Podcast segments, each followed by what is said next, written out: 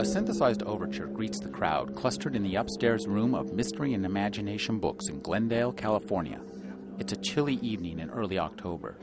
Horror novelists Glen Hirshberg and Pete Atkins have resurrected the practice of reading ghost stories and tales of terror to enraptured adult audiences. As the Rolling Darkness Revue, they're on their third annual tour of bookstores, driving up and down the California coast. At each stop, explains Glen Hirshberg, they'll be joined by local writers and musicians to create a community oriented horror storytelling experience. The idea was always to go and light a metaphorical campfire at the neighborhood bookstore and then using only your voice and your words and some man made fog if we could find some, and the time of year, and people's enduring hunger for this kind of entertainment, see if we could cast this particular spell because it just seemed like so much fun to us. His partner, Pete Atkins, agrees. It's really about fostering that sense of community. It's the community of readers who have come here tonight. Readers who want to share the experience of hearing horror fiction read aloud. I crouched down and I guess my sucky insect repellent was wearing off because there were bugs crawling up my legs. What made you think of the Eskimo? I asked. He slapped a mosquito dead on my neck. I always think of the Eskimo, especially lately. He was the only one who. He was my best friend, and he never went up there unprepared. He was always careful. He knew the ice. It's been three years, and I still don't understand it. Hirshberg's and Atkins storytelling tour this year will take them from San Diego to San Francisco and conclude in Tempe, Arizona. Their journey towards becoming the Rolling Darkness Revue began when Hirshberg attended the National Storytelling Festival. By far, the highlight of the festival for everybody was the night, the ghost story night, where everybody goes down to the river and there's a lit up pavilion and the storytellers are telling ghost stories. And I've always thought, God, if we could tap into that, it was such a great experience. Hirshberg and Atkins have done much more than tap into his experience. They've turned it into a personal quest to bring horror fiction to eager audiences. But this isn't just fear for fear's sake.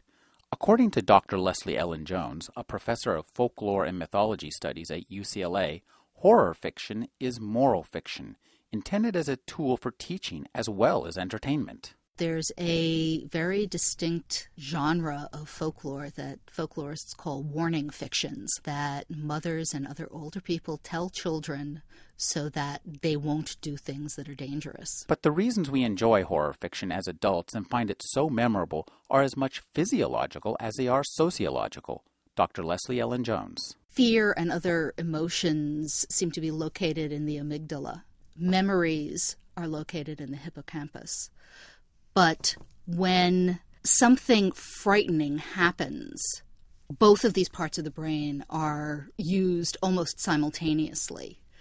So the emotional, really, energy of the fear that is aroused in your brain makes the memories much stronger and much more specific. Often, when we turn to horror fiction, we find ourselves immersed in violence.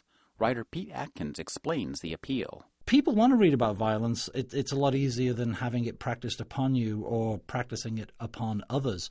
Uh, people want to read about gore, but we want to know what colours are inside us, and we don't want to have to slice ourselves open to find out. But Glen Hirshberg says that the stories you'll hear at the Rolling Darkness Revue are not limited to tales of gore and violence. What you're really holding on to is this fundamental sense that wonder and mystery are a joyful part of living and that they're part of the rich experience of being alive, and fear goes with those things. Pete Atkins expands on this idea. We are drawn to this stuff because we don't want to believe this is all there is.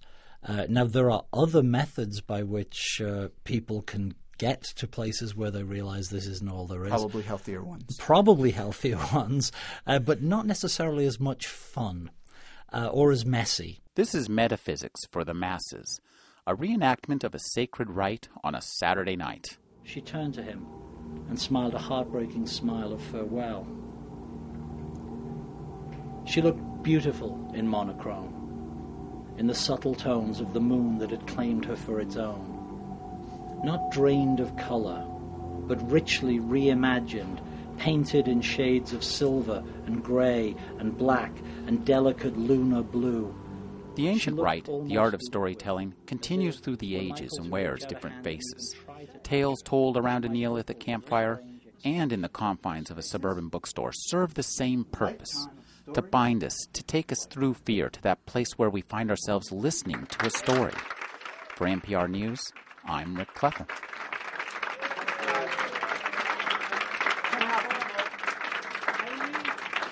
That's your cue. Uh, that's Pete Atkins. Uh, that's Glenn Harris. Lisa Morton.